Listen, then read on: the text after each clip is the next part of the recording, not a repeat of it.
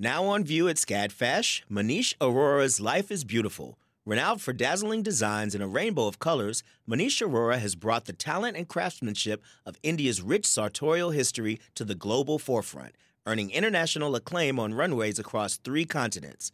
Designing in India since the 1990s, Arora's glittering garments celebrate extravagant expressions of self through varied materials, techniques, and silhouettes in a triumphant union of Western and Eastern aesthetics adapted to today's multicultural society with a touch of humor. Find out more at scadfash.org. Support for WABE comes from 100 Miles, a nonprofit committed to preserving Georgia's 100 mile coast. Protecting this critical coastal ecosystem takes all of us. Watch the stories of the innovators and future leaders who help keep our coast flowing at ourgeorgiacoast.org.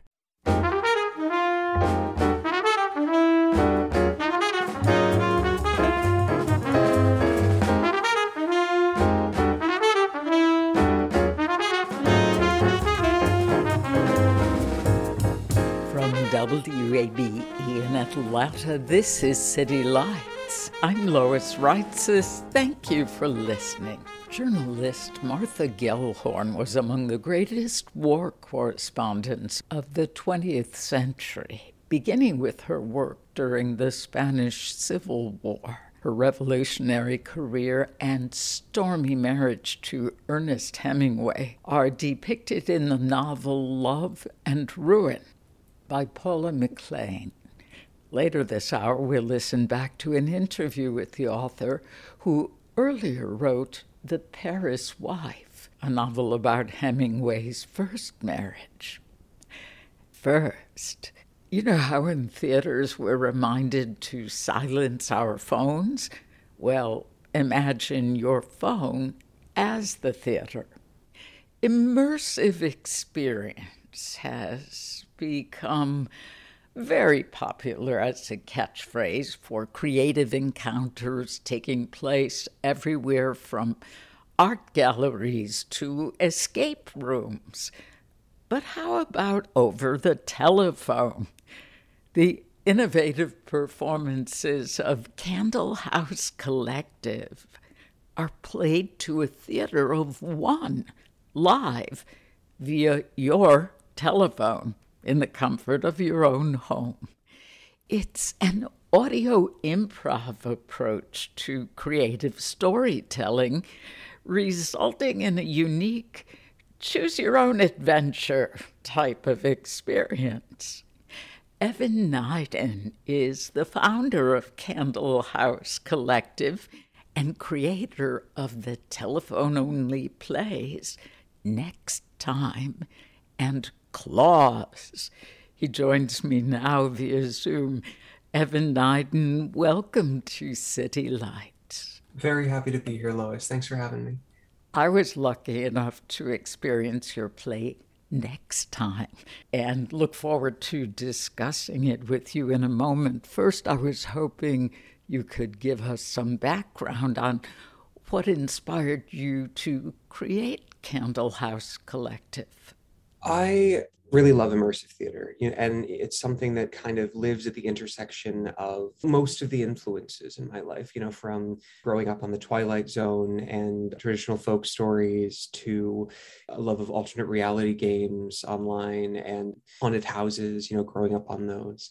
And immersive theater kind of was at the crossroads between all of them and it was something I fell in love with really quickly. And it was something I realized very quickly was pretty localized to very major metropolitan areas New York, LA, Chicago, London, and, and other places like that, and not not much else, at least at the time. And I had already been so affected by this flourishing art form. I felt what was wanting was a way to be able to share it with anyone, anywhere, you know, but not in a recording sense, you know, a, a, that live interactive experience where the lasers of focus really are on you. So I decided to sort of G that up as much as I could, you know, to create something that was as accessible as possible, both location wise and also you only, all you need is to be able to hear it, you know, something that could be experienced anywhere and something that was one on one, like really intimate, really had all lasers focused on you so that it didn't feel like a pre recorded thing. It, you know, it provided that level of intimacy you can get in an on-site immersive piece and then some. Yeah. What is your history with theater? I grew up loving the theater. I particularly was I grew up in New York, so I was I, you know I was very fortunate to have the exposure to theater that I did, and my favorite pieces were performance art. Uh, you know, immersive, sure, sometimes, but also just things I saw at La Mama or you know the public theaters under the Radar Festival. Sometimes off the beaten path performance art that was more interested in being what it was for its own sake or for the creator's sake and sharing that with an audience rather than solely focusing on the audience there was this short sort of shared understanding it, it felt that this in the space everyone everyone in the room was building something together even if all you were doing was sitting in the dark hmm. how many plays has candle house produced at this point a little over 25 wow and what were some of the challenges at the beginning? We started with a five month long alternate reality experience for 50 participants, five zero. So, and what I mean by that is it was a continuous story, one continuous story that unfolded over the course of five months for these 50 people. And the whole thing was free, you know, it was sort of a, a proof of concept. And the first major challenge we ran into is, you know, how do you create something like immersive theater, which traditionally has been a very visual genre? How, how do you create something like that without the visual? And something that I learned and got really excited about really quickly was that when you remove a sense that people are as reliant upon as sight, it drives the intention up and it can drive the intimacy up because a sense that one may be used to just relying on automatically is no longer in the picture. So it's it's something new. It's something new and it's something that allows you to shut out distractions allows you to tune in a little more. Hmm. it's hard to imagine the business side of playing to an audience of one.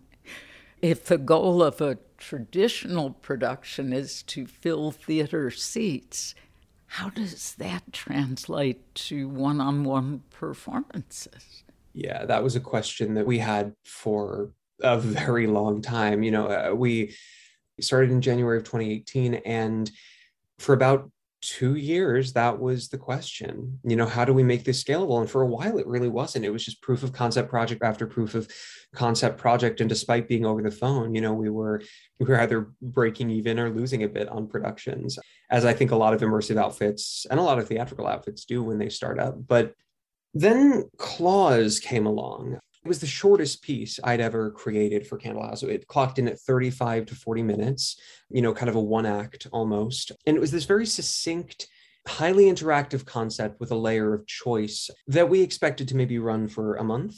And here we are almost, yeah, almost two years later, and it's still going. And we've been casting more and more people as the principal role. And the same has been the case with next time. And what we're discovering is there is a way to fill a house. It's just a lot more individual work you know to have multiple actors performing the same role and to develop a role that can accommodate a bunch of different types of people a bunch of different types of actors is key to making this kind of thing lucrative lucrative but much less sustainable i was wondering with all of the effort do you have to have jobs on the side yes at this point, absolutely. A lot of the people who are part of the team at Candle House are very much multi hyphenates and people of many hats. And in a way, that makes things better, you know, because we have this collective of people who are so predisposed to thinking outside the box because that's, you know, art is not usually sustainable for for a while. And some people get lucky some people really work to get there. But for the vast majority of artists especially younger artists it's not a sustainable living. So you know day jobs are necessary. But it means that the skills that people bring to the table are varied and often serve goals that we didn't we may not even have known that we had. I imagine the level of commitment is tremendous Yeah, absolutely. All of us really believe this is a significant part of what people refer to as the future of theater, which might sound, you know, out there. But telephonic pieces became not, I don't want to say commonplace, but they became more numerous during the pandemic. And there are a few out there, aside from us, that also have that longevity. And I'm really happy about that. I'm really happy that people are looking at this art form not just as a an intriguing novelty, but as a viable and potentially incredibly fruitful new avenue of theater. Great. So, as I mentioned, I experienced your production of Next Time. Before we move on, I'd like to play a bit trailer. Worried about the future. Disappointed with the past. Overwhelmed by the present. Overwhelmed. Worried. Confused. Don't be! Do you know where you are? Do you know who you are? What brought you to this advertisement? Who is this advertisement brought to you by? And what do we do? You already know. You simply may have forgotten. And that's okay. Because next time we call, And we will call. you'll find out all over again. Confused? Worried. Overwhelmed? Don't be. Just answer the phone. We're here to help. So, I think confused is indeed how I felt at first, but that's kind of your purpose, isn't it? In a way i mean next time in particular is kind of a love letter to douglas adams hitchhiker's guide to the galaxy beetlejuice the good place all all things that are confusing you know because they're about What's next? exactly what's coming and that is a confusing thing to think about and you know the line in the trailer is confused worried overwhelmed don't be because really there's nothing else you can do So, your play set up situations which immediately put the audience member in the center of the story. I was hoping you could give us a summary of the story of next time. No spoilers, of course. it is tricky because as you know the first major spoiler for next time comes about five seconds in but um but I, I can say that next time is a session with an entity called the bureau and particularly a caseworker from the bureau who has been assigned to your case and what becomes clear like i said about five seconds in is what the purpose of this call is. Uh, I'm not going to say what it is, although most people could probably get it just from reading the, the description on our website. But it asks you to take an inventory of your life so far and sort of analyzes it, not necessarily in a psychotherapeutic way, but in a equal parts clinical and compassionate way to help you arrive at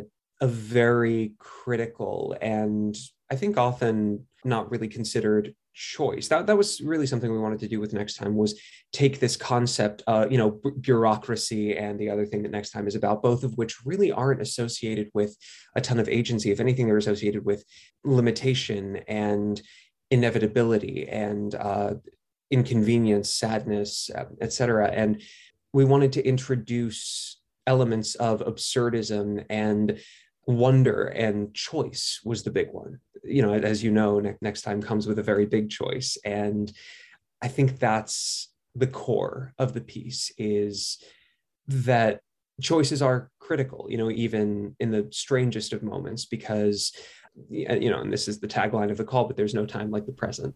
If you are just joining us, this is City Lights on WABE. I'm Lois Reitzes, and my guest is Evan Neiden, founder of Candle House Collective and creator of the telephone only plays Next Time and Claws. When I experienced Next Time, I was asked to offer occasional personal details, which then became part of the story. I chose to answer honestly. Is that necessary, or is that your intention? as clearly as we can we ask people to come as their honest selves. We understand people have different levels of comfort and you know, for some of our more intense pieces that have much more limited runs, you know, being yourself is necessary. But what we're giving you, among other things, what we're connecting you with is vulnerability. You know, sh- sure, there might be a, a character on the other end of the line, but the person performing it, it's not a you know memorized script that they're just repeating over and over. They are there to connect with you. They're there to create something with you. They're putting themselves all of themselves on the table. And we ask that the participant, any participant, do the same, not just out of respect for the work, but moreover, respect for their own enjoyment or appreciation of it, because you will get the most out of what we do by just coming as you are. Mm. Next time is a fantasy comedy, but your production of Claws is decidedly darker my senior producer, Kim, knows I don't like horror. I don't do well with scary stories. So she volunteered to experience Claws. And she said it was wonderfully creepy. She also mentioned a similar give and take of information with the character. Does the darker mood of the story of Claws add more weight to that exchange? In a way, I think yes. I, I mean, next time is a story about you. You know, the, caseworker is there as any caseworker is as a facilitator. And and there are elements of the caseworker's own story in there, but really it's a story that is entirely dependent on what you think, what you feel, what you believe, and who you are. Claws is not the opposite, but it, but it is different because you are asked to take on the role of a helpline representative and you're helping someone else. So, in a way, you know, it could be considered maybe a little easier for people who don't like getting quite as intimate. But I hesitate to say that because you're right. The darkness of the subject matter and the scenario that the lead character Danny is in do lead to some very personal explorations and, and, and realizations, even through the lens of his own conflict. Kim asked that I play part of the trailer for Claws.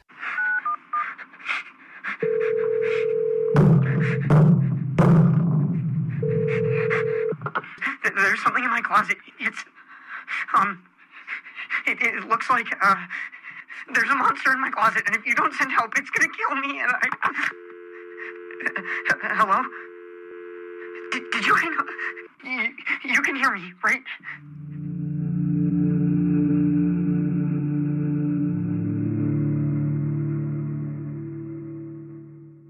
That's pretty scary stuff. And I wondered for the actors leading these performances, are the darker stories particularly draining? I mean, what are what are the pressures or inspirations that actors experience performing in such an unconventional space themselves.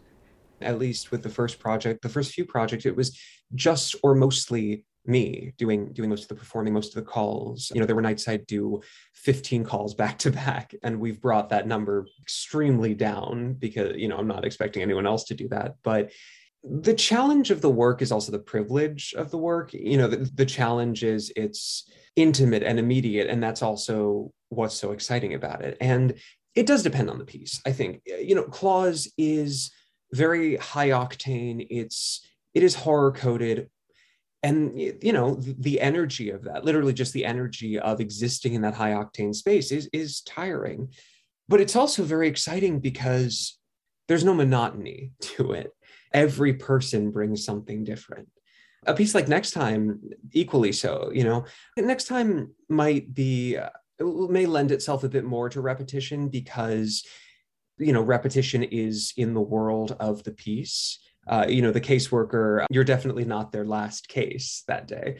So it almost feels in the the character but to do a, a one-off scenario over and over again and to have it be so different every time is something I think is challenging at first, but invariably what performers who, you know, our performers realize is that what it does is make it exciting. It makes the anticipation of waiting to make that next call, waiting to begin someone else's experience. It magnifies that because you, as the performer, are also getting an experience. Yeah, truly interactive.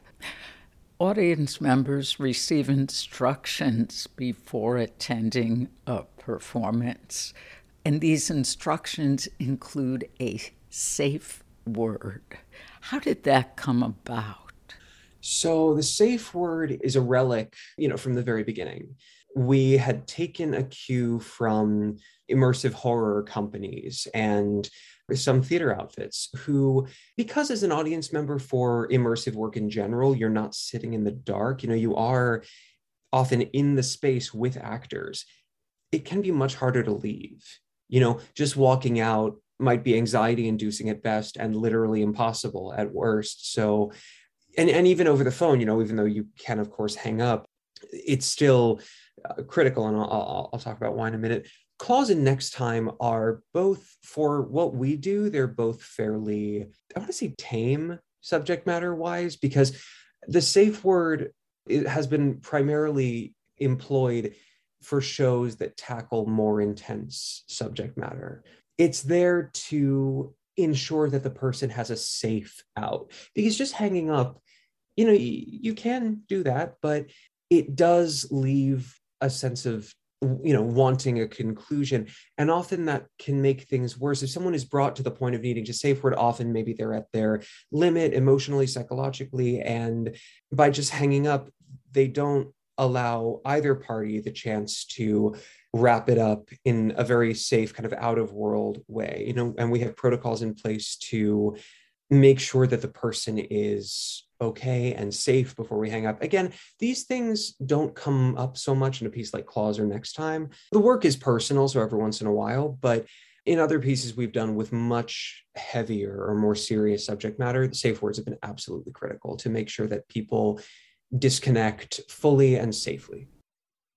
Evan Neiden, founder of Candle House Collective and creator of the telephone only plays Next Time and claws. More of our conversation after a short break. You're tuned to WABE Atlanta. The field of mental health counseling is growing rapidly, and Richmont Graduate University can equip you with everything you need as a licensed professional counselor while integrating your faith into your clinical practice. Programs are offered in Atlanta, Chattanooga, and online. Apply today at richmont.edu. That's R I C H M O N T.edu.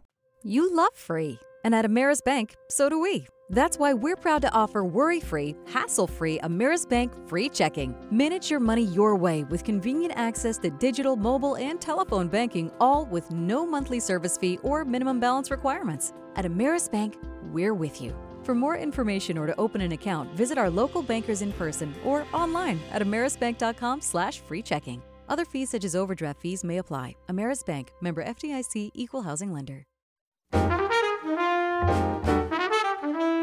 This is City Lights on WABE. I'm Lois Reitzes. It's great to have you along. If you are just tuning in, I've been speaking with Evan Neiden, founder of the Candle House Collective. Their performances are played to a theater of one, live, via your telephone in the comfort of your own home. Here, Neiden explains the strengths he looks for when casting actors for these unique productions. Adaptability. That's number one. Because the pieces change quite a bit, and, and not just participant to participant. Claws has changed quite a bit since I first created the, the treatment for it in 2020 the pieces that the longer they run the more evolution they go through. No no piece is ever really finished. And a lot of it is informed by what we realize might be challenges with participants what we realize might not be working what we should have more of.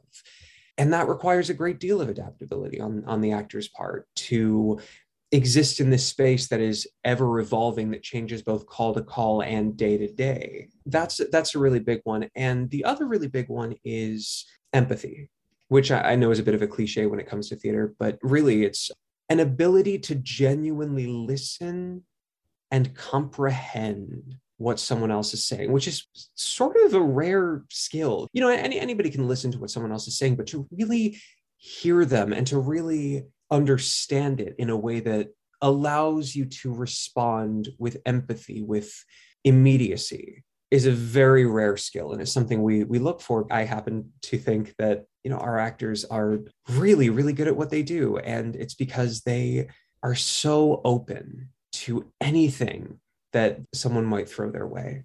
It reminds me a lot of improv, but without the yes and. I mean, there's no one to back up the actor. You know, improv was a term I think we shied away from for a while, if only because I wasn't completely sure that that's what it was. You know, I've done improv work before and and this felt different. And I think it is a form of improv i think interactive theater is is does require improvisation as part of it but with improv most of the time like exactly what you said you're you're backed up you're working with at least one other performer in this case your scene partner is the audience member and their participation is very active. You're not delivering a monologue to them. So the idea of improv yes is a part of it but more than anything it's the genuine connection, dispensing with the theatrical veneer and taking a potentially, you know, fantastical or, or unsettling concept and making it feel as real and make it feel as easy to suspend disbelief as possible. So now I'm intrigued about your audition process. Do you audition over the phone? We audition primarily with audio only, uh, at least for, you know, when we're auditioning our telephone pieces and and you know there is physical work that goes into this especially a piece like claws which has motion in it but a lot a lot of the people who are candlehouse performers and artists are not necessarily voice actors some of them have even become voice actors or decided that that's what they wanted to do after working with candlehouse but a lot of the people who work for us actually come from more physical theater backgrounds and the audition part of that is us wondering how do they funnel that into their voice? How do they take that physicality that they're comfortable with and good at? And how do we hear them do it without looking? And if they can, that's another huge green flag. Yeah. My caseworker was highly energetic. I mean, I was amazed at her energy level.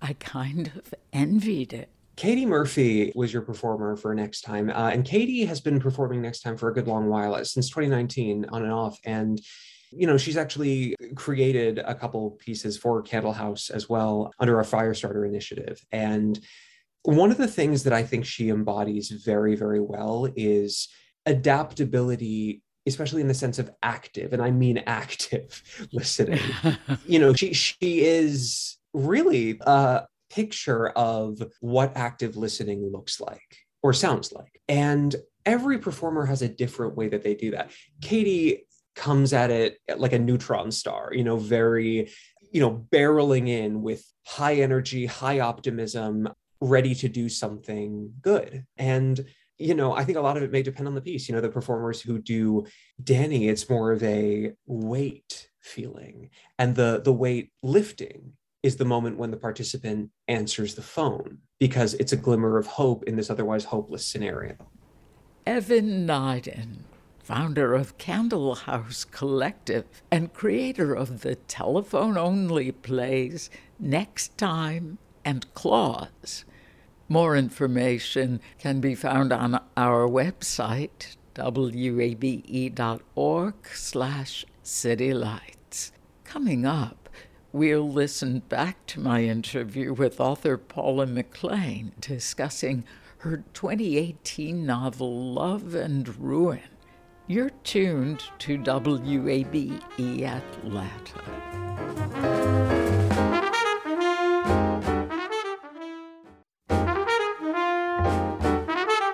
This is City Lights on WABE. I'm Lois Reitzes. Thank you for listening.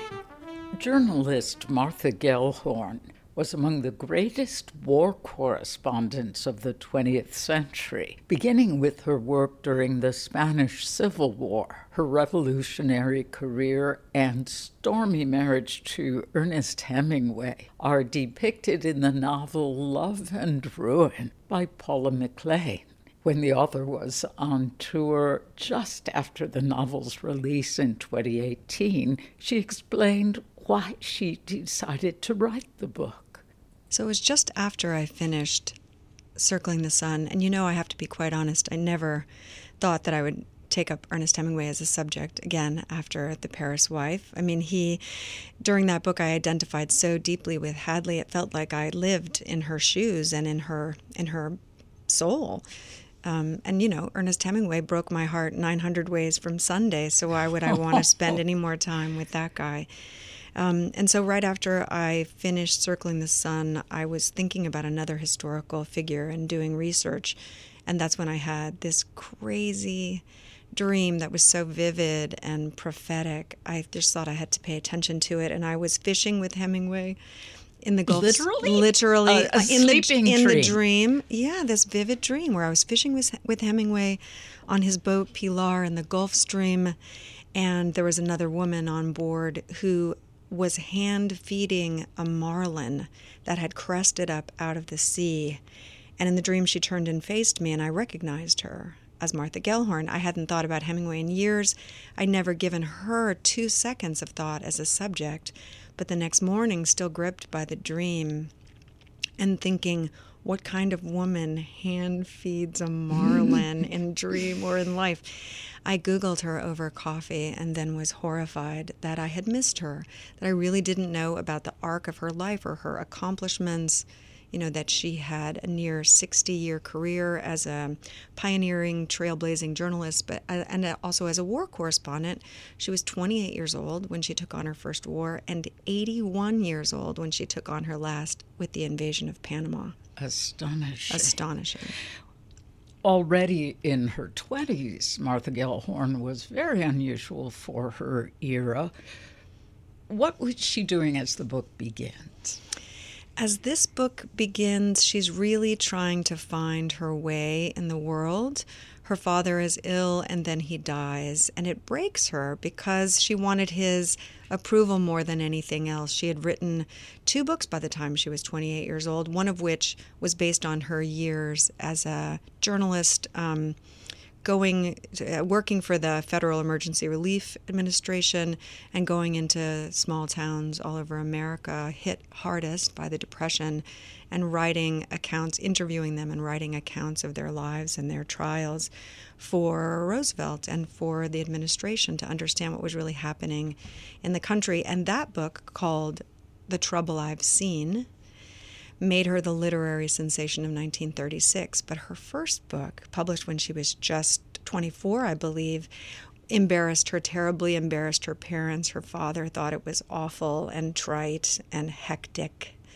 And um, told vulgar. her vulgar, a little vulgar. So she hadn't quite found her way. And I identified really strongly with that. She had traveled a lot. She had dropped out of Bryn Mawr after three years, wanting to live life and feel, you know, feeling that college didn't really provide that opportunity. She was born, as she said, you know, wanting to travel everywhere and experience everything and then to write about it.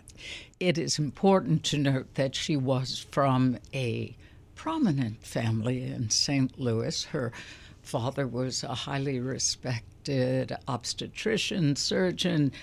Um, she was very close to her mother. She called her the North Star. And she managed to find a benefactor, someone who would sponsor her just to live in a great big house overlooking a meadow and write. How did Martha Gellhorn's looks work against her?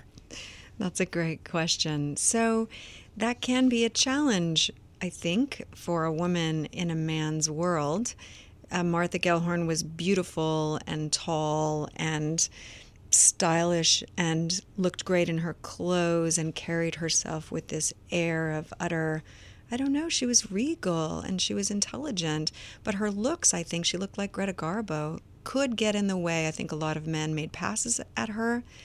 Her very first job as a journalist was with the Albany Union Times, and she was mostly covering the mm, country club lunches and the morgue beat as a cub reporter, but only lasted six months there because her desk editor was making passes at her.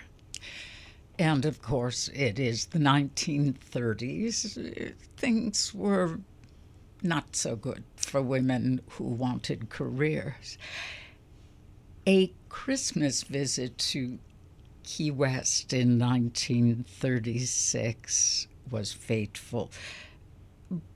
Please describe the scene as Marty, her mother, and brother duck into a bar to escape the midday sun.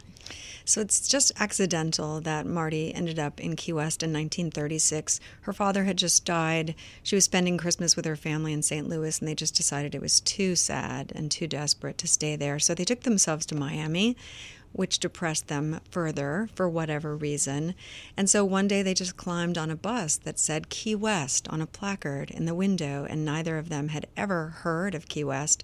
And three hours later, they climbed out of the bus onto the street with this marvelous, desultory small village, which Marty loved instantly. And they, you know, came out of the sun into a bar, which just so happened to be Sloppy Joe's, which was Hemingway's hometown watering hole. And there he was, Martha Gellhorn's literary hero, writ large, reading his mail. Would you read that scene for us, Paula? I'd be delighted. Thank you. He wore a ragged t shirt and shorts that seemed to have come from the bottom of a fish barrel, both of which weren't doing him any favors, but it was him. His dark, nearly black hair fell over one side of a pair of round steel wire spectacles. He caught me watching him, and our eyes met for a split second before he passed his hand through his mustache absent mindedly and went back to a stack of letters he was reading. I didn't say a word to Alfred or Mother, just let myself look at him for a moment the way a tourist looks at a map. His legs were brown and muscled as a prize fighter's. His arms were brown too, and his chest was broad, and everything about him suggested physical strength and health and a kind of animal grace. The whole picture made an impression, but I wasn't going to trot over there and confess that I had his photo in my handbag, marking the page of my mystery novel. I'd clipped it from Time magazine and also the long article alongside it that he'd written about bullfighting. I didn't want to stammer out how meaningful his writing was to me or abase myself by claiming that I was a writer too. While still at Bryn Mawr, I had pinned my favorite quote from A Farewell to Arms above the desk in my dormitory room Nothing ever happens to the brave.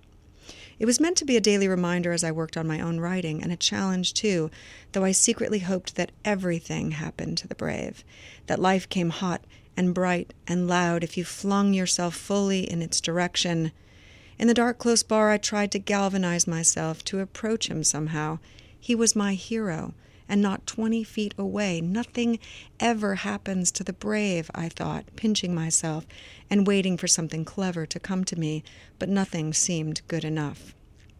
Did their meeting really happen the way you depict it? I mean, the bar, and then Hemingway showing them around Key West and inviting them home to meet his wife and children. That all occurred. It all really occurred, and I know that from her letters at the time. Different biographers, and she has many very good ones, but different biographers of Marty have depicted that moment differently, and some find her in that moment to be quite. Um, predatory and, and mercenary, and that she had gone looking for Hemingway to sort of bag him like a kudu. And um, in fact, it was quite otherwise. She it was quite by accident that she ran into him, and for many many months, um, they were just allies. He was about to go off to Spain to report on the Spanish Civil War. She thought it was a marvelous opportunity to finally do something noble with her life, and she was always looking for something larger than herself to cling to. That friendship developed. She's astonished that her literary idol has actually read her own book, and she's determined to go to Spain. She was very impassioned, sympathetic to the cause. She wants to write about the Spanish Civil War. Do either of them realize they're headed for an affair? I don't think so. Later, she admitted that it was several weeks into their time in Madrid that he proposed marriage to her, but I think mostly he thought and told her at the time that she was the bravest woman he'd ever known. And I think he was incredibly impressed by her. The intensity of the situation in Madrid, too, when she arrived in Madrid in the spring of 1937, it, it was, you know, besieged for the last five months Franco's army surrounded the city on three sides. The nearest front was a mile walking from the Hotel Florida, where they both stayed, and it took daily shell hits, the intensity of that. And she just felt like she was coming awake for the first time mm. to real difficulty and pain and suffering in the world. And I think that made them both quite susceptible. Now, Marty had connections that were beyond those of most writers early in their careers. Her mother knew Eleanor Roosevelt, so this didn't hurt.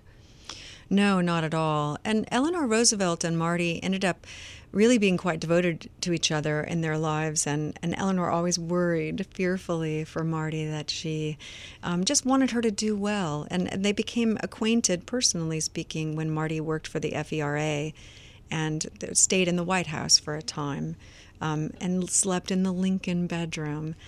But um, this particular moment in New York, when these dazzling writers who were also socially minded, like taking on this incredible, um, I think, uh, opportunity to fund Spain and to try to, uh, f- you know, fight against Franco and fascism. And, and we don't really know much about the Spanish Civil War, but it really was an incredibly noble cause when all of Europe and America too was turning a blind eye to Franco's going village to village, slaughtering people. Mm. And so 40,000 volunteers came to fight for Spain, people who had never been in a war. Now, Marty always wanted to be a foreign correspondent, but at this moment, as she's watching all these literary lions, she has no recourse. She has no credentials as a journalist. She has no job, and she has really no way to get over to Spain. So, what she decides to do, and she's always sort of living on her nerve, she decides that she wants to write an article for Vogue magazine about the beauty problems of the middle aged woman. now she's 28, she has no beauty problems at all. Um, and it gets her $300. And so she has passage to Spain, but she has no credentials. So what she does is begs a letter from an editor friend who works for Collier's magazine, which at that time had several million circulation. I told you she worked for the Albany Union Times as a cub reporter for six months. So this is not, you know what I mean? This is not in her league at all. And she begs this letter from the editor friend saying, you know, Martha Gellhorn is a special correspondent for the magazine. She was nothing of the kind. But she took herself over to France, crossed over the border in the middle of the night from France into Spain on foot, alone. She had the fake letter and she had 50 bucks rolled up and tucked in her boot and no Spanish, and only this conviction and desire to be witness to this extraordinary moment in history. If you just tuned in, this is City Lights. My guest is the author Paula McLain. Her new book is Love and Ruin about the writer and war correspondent Martha Gellhorn, who was Ernest Hemingway's third wife. Paula, I almost feel like it's unfair to attach that to the description of Martha Gellhorn when she was such an important figure in her own right. Yet, that identity was at the center of their relationship, at the center of many difficult moments of their relationship. No doubt, no doubt. So, what happens once she makes it to Madrid, the Spanish Civil War brings them closer. They became lovers. Yet his success and her aspirations already were giving them cause for arguments and providing a kind of tension. What's interesting to me is that at the very beginning, they were only allies and supporters of each other's work. They fall in love in Madrid, and Hemingway, as well as being her mentor, teaching her all about sort of the nature of war and how to survive in this besieged city, was also encouraging her work. When she went over there, she didn't really know, she wanted to be there and bear witness, but she didn't really know what she would write about it or to whom she would send it. She had no as I said, no credentials, no formal post there as a journalist. And as she watched what was happening in Madrid, she became more and more drawn to the stories of ordinary people. And while Hemingway and his fellow, mostly male journalists were off in the trenches, you know, reporting on battle statistics and tactics and artillery and all of the, those things, she was doing something that actually never had happened in journalism before, which was paying attention to the ordinary stories of the people there whose lives were being ripped apart by war. The women waiting in, you know, lines for all day for bread, or the children who were walking to school through the streets through trails of blood, and and this was what she was drawn to, and she began to write about that. Ernest encouraged her to send her first piece to Collier's magazine, where she had the fake letter from, and they took it immediately, and then they took another, and suddenly she was on the masthead. And very quickly, within six months, she went to, you know, from being a war tourist or a fraud as a correspondent to being one of the most important voices coming from this war. And, and it really did, she changed the face of journalism. And although at the beginning, he admired her courage and her independence and this her spirit and her and her all of this her bravery and and her writing when Spain fell and they both went to Cuba to begin writing their books then they began to be at odds. Mm-hmm. You know, his work took everything over, and she was struggling. He was working on For Whom the Bell Tolls, which would become his, you know, Spanish Civil War masterpiece, and sell more books in that day when it was published in 1940 than any other book in history, save Gone with the Wind. and she, of course, was struggling to write a novel too that almost disappeared the moment that it, you know, hit the shelves no matter what else happened going forward, Ernest and Madrid and this awful, marvelous war were tangled up inside me like the story of my own life. I wouldn't keep them. I couldn't, but they were mine. After Spain, Gellhorn spent the better part of a year traveling through Europe and writing more pieces for Collier's. You mentioned a moment ago that she changed the face of journalism. Was that what we refer to as human interest stories? Absolutely. I would say that. She always she was born with a loud social conscience. You mentioned her father who was a prominent obstetrician and gynecologist in St. Louis. Her mother had always been involved in human rights and women's suffrage. And, you know, they were very, not just liberal minded, but fair minded and active in their social views. They took steps, they did things. And she was always going to be that sort of person.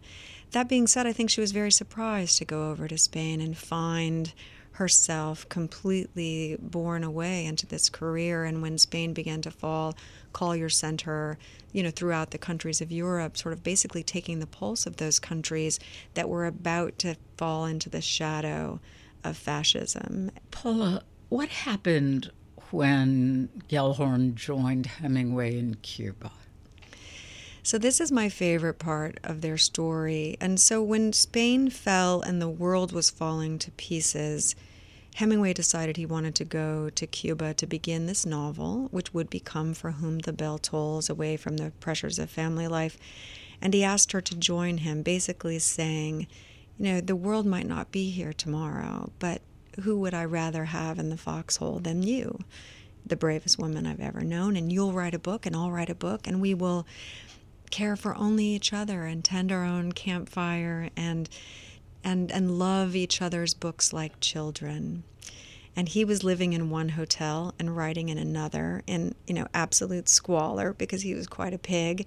And she turned up saying you know i haven't traveled half the world to be your mistress in a pigsty. And so she went looking for a house. And she looked at the havana want ads and found an abandoned 15 acre farm about 13 miles outside of Havana and went to look at it and fell madly in love. And it had been, you know, in ruins. It had been abandoned for many years, but she saw this potential and she just decided that this was something that she was going to love. She was going to put down roots for the first time in her life. She was going to try for something, for domesticity, for stability and love, for real companionship and and she had this dream. She would love this house. She would save it as she hadn't been able to save Spain. And she was going to try for something as a woman and as a writer to have both of those things alive in her simultaneously. Author Paula McLain discussing her 2018 novel Love and Ruin.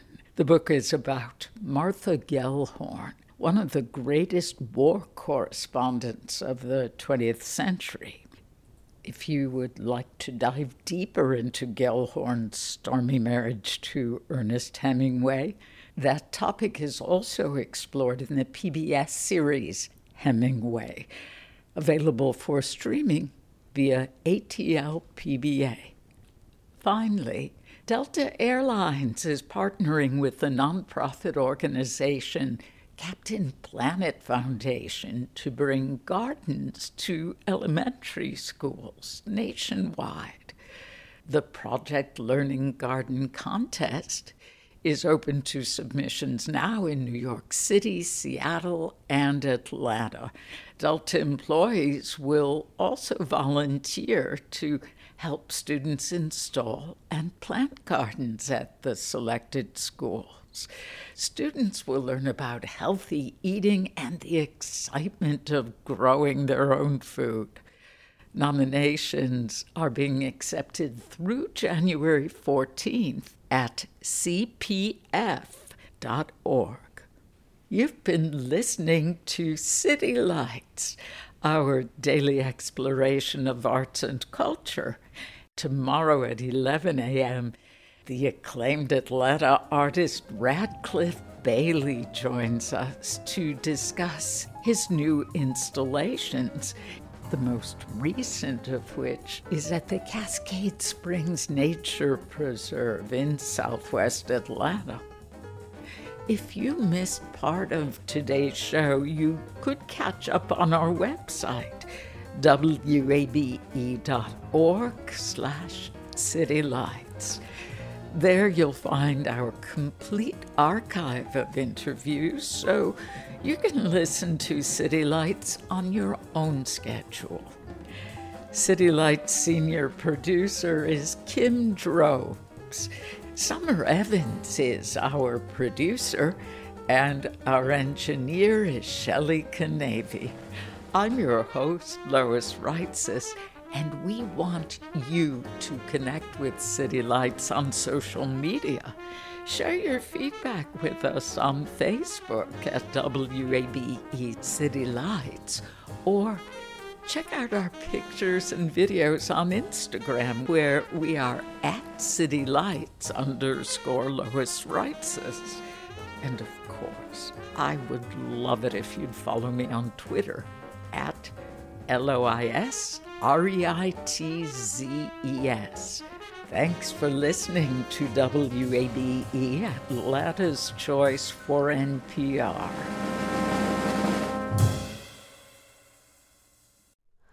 Hi, it's Terry Gross, the host of Fresh Air. We bring you in depth, long form interviews with actors, directors, musicians, authors, journalists, and more. Listen to our Peabody Award winning Fresh Air podcast from WHYY and NPR. Have you donated to WABE yet? I know you've heard us talking about why it's important, but it doesn't have to be this big decision. You can give at whatever amount fits your budget. It can be a spur of the moment thing. You already get so much out of public radio, so just go for it. Visit wabe.org/donate and become a member right now. And thank you.